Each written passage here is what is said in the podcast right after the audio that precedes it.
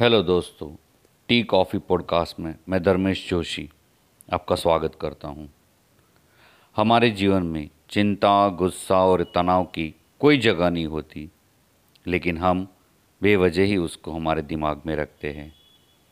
हमको हमारी mental wellness के लिए ईश्वर के प्रति सौ प्रतिशत विश्वास होना चाहिए। मेंटल वेलनेस हमारे जीवन का अभिन्न अंग है। उसको बनाए रखने के लिए सौ प्रतिशत भगवान के प्रति श्रद्धा और विश्वास रखेंगे। तो ये वादा है कि सौ प्रतिशत आपको चिंता, तनाव, गुस्सा, फ्रस्ट्रेशन, ये कोई भी चीज़ आपको छू नहीं पाएगी।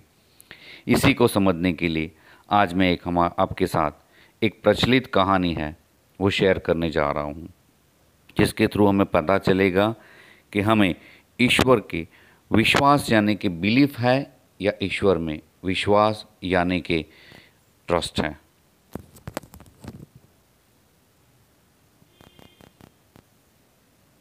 कहानी ये है कि एक बार एक नट, यानी कि कलाकार, दो बड़ी इमारतों के बीच रस्सी को बांधकर अपने कर्तव्य दिखाने जा रहा था। इस बार वो कुछ अलग तरीके से कर्तव्य दिखाने जा रहा था। वो अपने बेटे को अपने पीठ के पर बांधकर वो रस्सी पर चलने वाला था, वो भी बिना सहारे। ये करतब को देखकर, जो भी लोग इस करतब को देख रहे थे, वो सब आश्चर्यचकित हो गए थे। नीचे से जो भी लोग ये देख रहे थे, कि कलाकार क्या करने जा रहा है, अगर गलती से भी उसका पैर फिसला तो उसका परिणाम बहुत ही बुरा होने वाला है। सभी लोग आश्चर्यचकित थे और सभी लोगों की साँसें थम सी गई थी। कलाकार धीरे धीरे पूरी सावधानी से वो रस्सी पे चल रहा था। जैसे ही उसने अपनी मंजिल पा ली, जैसे ही कलाकार जैसे ही ये रस्सी पर चलकर दूसरे छोर की ओर पहुँच गया, सभी लोग खुशी से झूम उठे। सभी लोग चिल्लाने लगे, बधाइयाँ देने लगे, तालियाँ बजाने लगे कि क्या बात है कलाकार हो तो ऐसा, जिसने अपने खुद के बच्चे को पीठ पे बिठाकर इतना बड़ा जोखिम लिया और एक छोर से दूसरी छोर पर पहुँच गया। कहना पड़ेगा, काबिल तारीफ़ है ये कलाकार। कई लोग उससे मिलने चले गए, कई लोग हाथ मिलाने लगे तो कई लोग सेल्फी भी लेने लगे।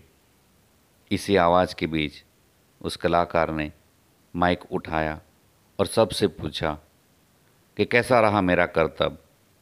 सबने बोला, काबिल तारीफ़ था। कलाकार ने फिर से पूछा कि, मैं इस रस्सी पर वापिस से चलना चाहता हूँ। क्या आपको विश्वास है कि मैं चल पाऊँगा?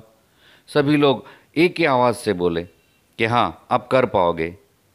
कलाकार ने फिर से पूछा, क्या आप सबको मुझ पर पूरा विश्वास, भरोसा है? सभी लोग वापिस बोले, करे, इस बात की तो गारंटी है। शर्ट लगानी है तो लगा सकता है कोई हमारे साथ। कि आप ये कर पाओगे? कलाकार ने वापिस पूछा, आपको मुझ पर विश्वास है? सब लोग बोला, सौ प्रतिशत, पूरा विश्वास है। तो ठीक है, कलाकार ने कहा कि इस बार मैं वापिस से बिना सहारे इसी रस्सी पर चलूँगा, लेकिन इस बार मैं अपने बेटे को पीठ पर नहीं बिठाऊँगा। आप में से किसी एक के बेटे को अपनी पीठ पर बुलाऊँगा। ये सुनकर सभी लोग चुप हो गए। एक सन्नाटा सा छा गया। कलाकार ने फिर से पूछा कि मैं वापस से इस दो बड़ी इमारतों के बीच जो रस्सी बंदी है, उसके पर चल पाऊँगा? क्या आप लोगों को मुझ पर पूरा विश्वास है? सभी लोग ने बोला, सौ प्रतिशत विश्वास है। कलाकार ने कहा, ठीक है, इस बार मैं अपने बेटे को अपनी पीठ पर नहीं ले जाऊँगा, बल्कि आप में से किसी एक का बच्चा अपनी पीठ पर बिठाकर रस्सी पर चलूँगा। कौन देगा मुझे अपना बेटा? ये बात सुनकर सभी लोग चुप हो गए। सभी लोग एक दूसरे के चेहरे देखने लगे। सन्नाटा सा छा गया। कोई आवाज़ ही नहीं निकल रही थी। तभी कलाकार ने बोला, भाई, क्या हुआ? अभी तो आप लोगों को मुझ पर सौ प्रतिशत विश्वास था। अब क्या हुआ? सब लोग चुप। कलाकार ने हँसते हुए कहा कि आप लोगों को मुझ पर जो विश्वास था, वो आपकी एक बिलीफ थी। लेकिन विश्वास यानी कि ट्रस्ट नहीं था।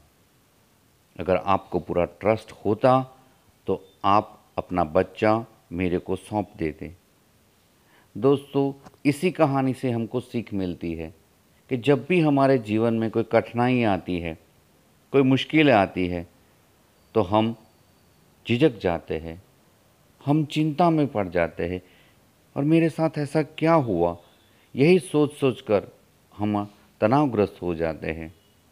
लेकिन ये भूल जाते हैं कि जिसने हमको इस प्रॉब्लम दिया है, वो हमारा पूरा ख्याल रखेगा ही रखेगा। यानी कि ईश्वर के प्रति हमारा संपूर्ण सौ प्रतिशत विश्वास नहीं होता है। अगर सौ प्रतिशत विश्वास होता तो हम ये मानते कि हमारे जीवन में जब जब काली रातें आती है, तब तब उसके बाद एक सुहाना सवेरा भी आता है। बात यह है कि हम ईश्वर के प्रति विश्वास यानी बिलीफ रखते हैं या विश्वास यानी कि ट्रस्ट रखते हैं। दोस्तों, हमको ईश्वर के प्रति सौ प्रतिशत विश्वास, यानी कि ट्रस्ट रखना चाहिए, ताकि हमारी मेंटल वेलनेस पूरी तरह सक्षम और अच्छी रहे। So have a faith in God